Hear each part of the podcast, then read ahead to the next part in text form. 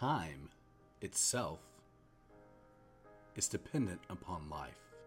Time requires a living, conscious being to acknowledge and observe a duration up against a man made linear timeline with an expiration.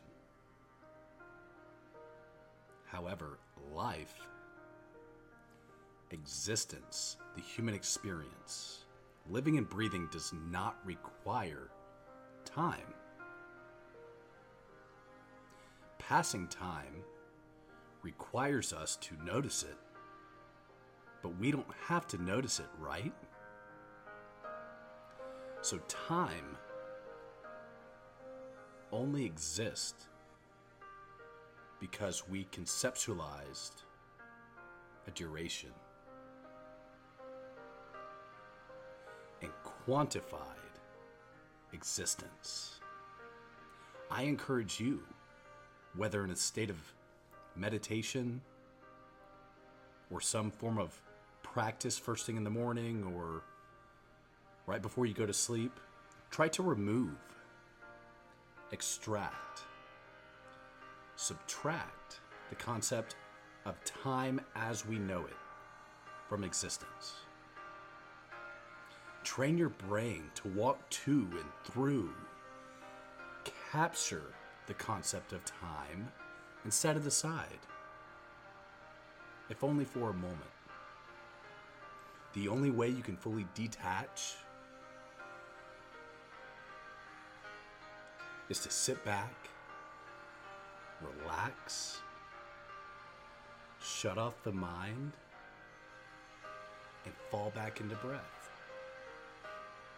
Inhale positive, exhale negative. Be still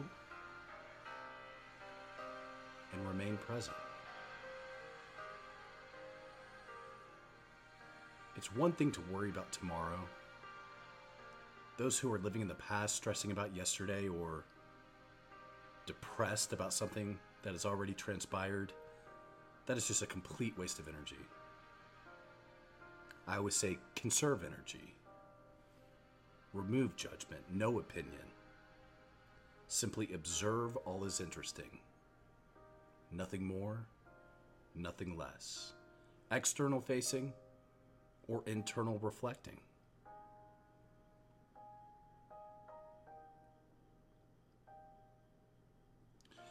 We can only live life to the fullest.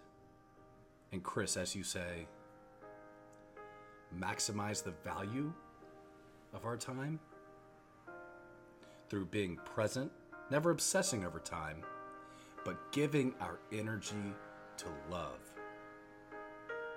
At the end of the day, time does not exist without life, but life can exist without the concept of time. Life exists because of love. Love exists because all in this world, in this human experience, is energy. Everything is energy, energy is everything, and energy cannot be created nor destroyed. There's no definitive beginning, and there certainly is no finish line.